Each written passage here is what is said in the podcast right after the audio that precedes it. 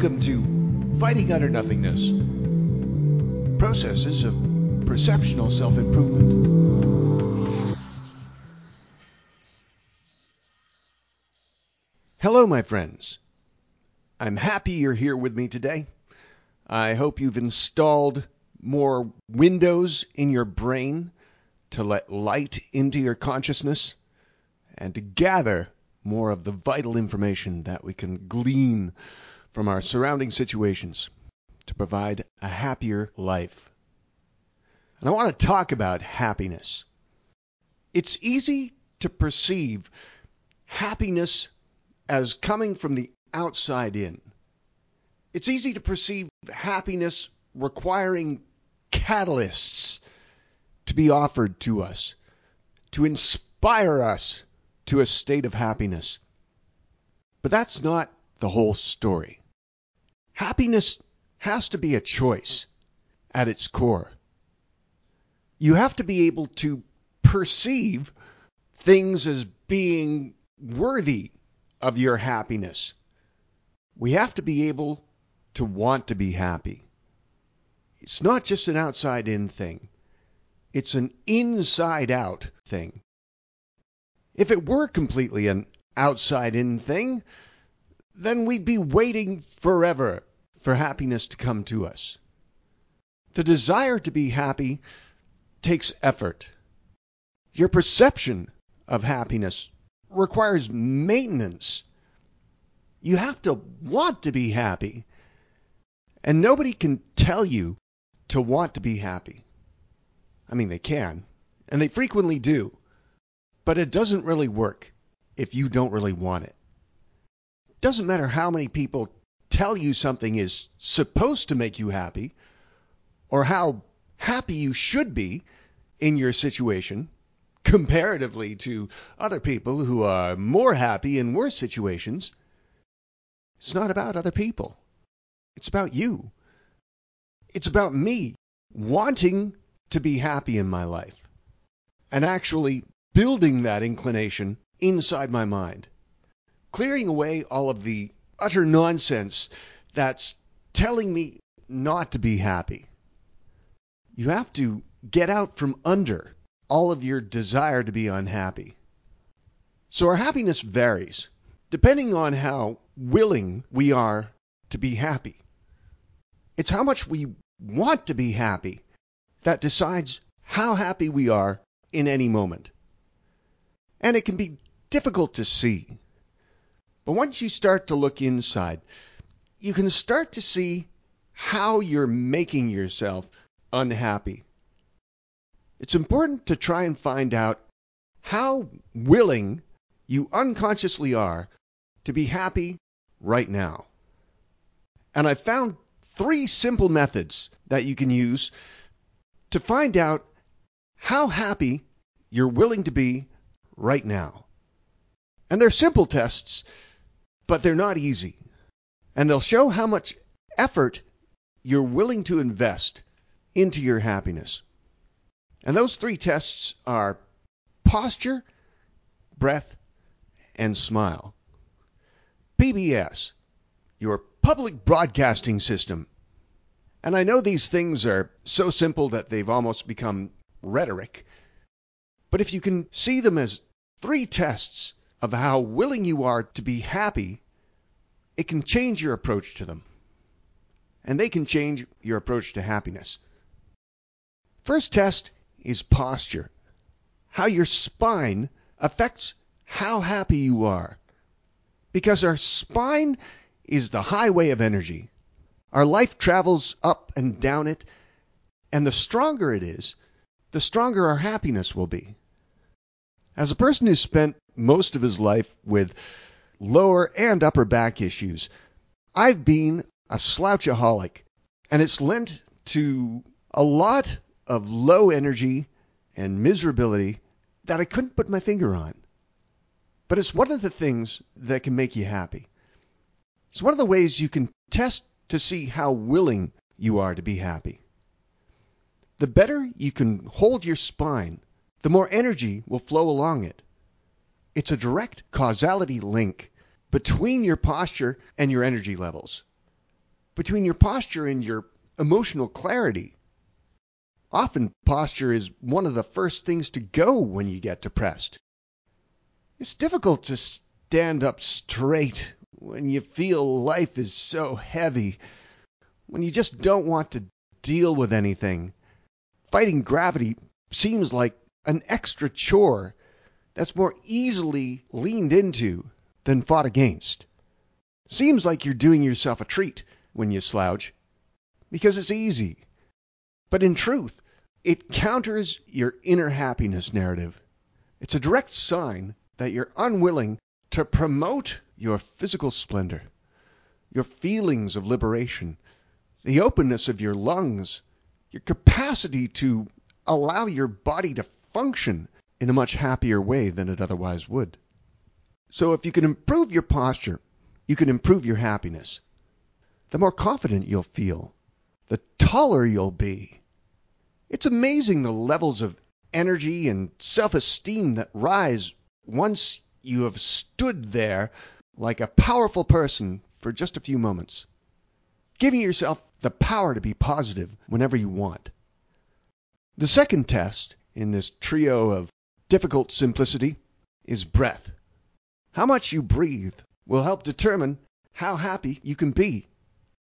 We're surrounded by this magical substance that if we inhale the right amount of it, it gives us energy. It gives us life. It makes us powerful. It clarifies our mind and oxygenates our blood. It gives us hope. And much like posture, when you're sad, you don't really want to breathe that much. Not that you're trying to stop yourself from breathing, but often you'll just default to the minimum capacity that your body is unconsciously willing to inhale for you. But if we improve our breathing just a bit more consistently, not over oxygenating and hyperventilating, just taking in 10 deep breaths in the midst of our day of minimalistic breathing, finding ways to associate breathing with happiness, becoming more conscious of this potential inside of you, of this process that immediately lends you more strength, more clarity. It doesn't wipe away all the negative thoughts that often cause the root of unhappiness, but it just gives you a little bit more power in the face of your constant challenge. You don't necessarily have to associate it with thinking positively, but if you do it just a little bit better, just a little bit more, you can bring happiness in through your nose and mouth and exhale sadness. It's just something you can give to yourself. We're surrounded by free energy. We constantly have this substance floating around us that can make us more powerful people if we choose to use it. It's just a test to see how willing you are to be happy using this one simple method. It's another choice in our arsenal of emotional improvements. And the last simple test is smiling. How willing you are to put even a mildly pleasant expression on your face. We carry around a facial emotional bias unconsciously most of the time. And if we're not aware of it, we could be frowning our way into the most dire emotional causalities, both internally and externally. Because of our unconscious muscular associations with how we hold our face, if we're smiling, we'll be more unconsciously positive. If we're frowning, and we don't know that we're frowning, then we'll unconsciously be telling ourselves that we're not happy that there's some reason not to be happy. Often is not when we're not feeling our best. The last thing we want to do is smile. But that's a good way of telling when we're telling ourselves not to be happy. If we can't make ourselves smile, then that shows how unwilling we are to become happy in that moment. Smiling can do a lot for you. Not only can it affect your unconscious emotional bias, but it also affects people around you. It's good to test how willing you are to smile when you're not specifically unhappy about something. If you regularly pick neutral moments to try smiling, it helps test your unconscious bias, test your willingness to supersede ambient feelings of unhappiness. And these three tests can do that. Don't judge yourself when you're trying these out. That's totally not the point. It's about improvement. It's not about perfection. Each one of these tests can be either a harbinger of guilt or a gift of glory. Don't use them as criticisms.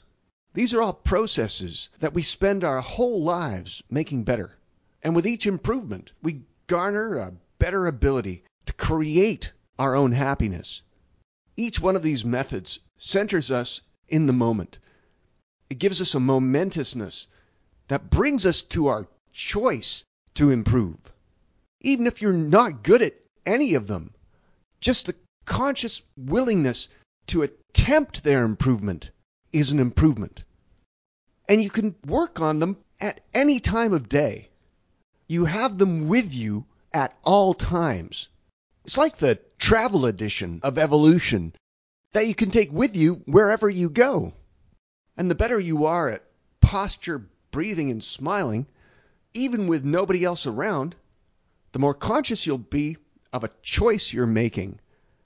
Happiness can come from the outside, but you have to be ready for it. You have to prime your happiness receptor engines to be able to perceive more happy things happening without you. You have to reflect a conscious willingness to be happy on the inside off of catalysts that happen on the outside. It's the only way that two can connect. Otherwise, you'll be wanting the outside to constantly make you happy. And then when it's not making you happy, you won't know how to make yourself happy in its absence. But it's just three things that you can work on to bring yourself to a sense of momentousness, to bring yourself to a sense of choice. A lot of guilt and sadness comes from our unconscious unwillingness to integrate with our lives. Happiness comes from effort invested to be happy, to perceive your connectedness with the now, and give yourself a choice to move forward into a more consciously happy life, absent of any catalysts. So regularly test your happiness from the inside out Every effort helps. Every attempt to become more conscious gives us a greater grip on our potential reality. Giving yourself options. Simple, difficult options. it's nice to know that you always have a choice. That even in the midst of your darkest circumstance, you can bring it back to you. You can find out how much you're making yourself happy and how much you're expecting the outside to make you happy. If you can find your posture, breath, and smile in the midst of your darkest times, that's the true test. It's best to practice these three elements in the times between your extreme emotionality. Standing in line, watching television, reading. Any time is a good time to test your willingness to be happy. So find how willing you are to be happy, my friends. The power is within you.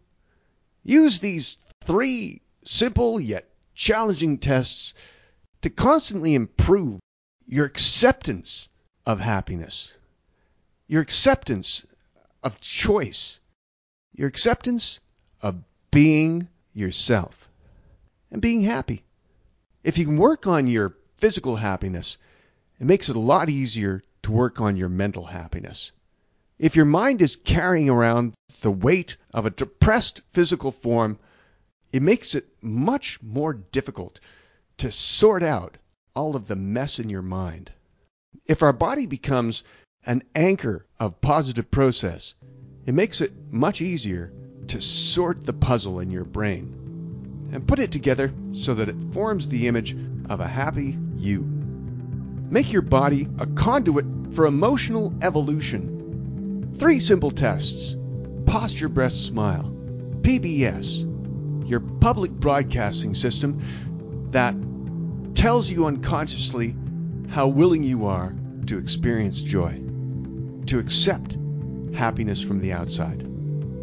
Give yourself the choice of happiness reception, and more happiness will come to you. Find your inner peace, my friends. Be the anchor of your happiness. Practice your joy right now.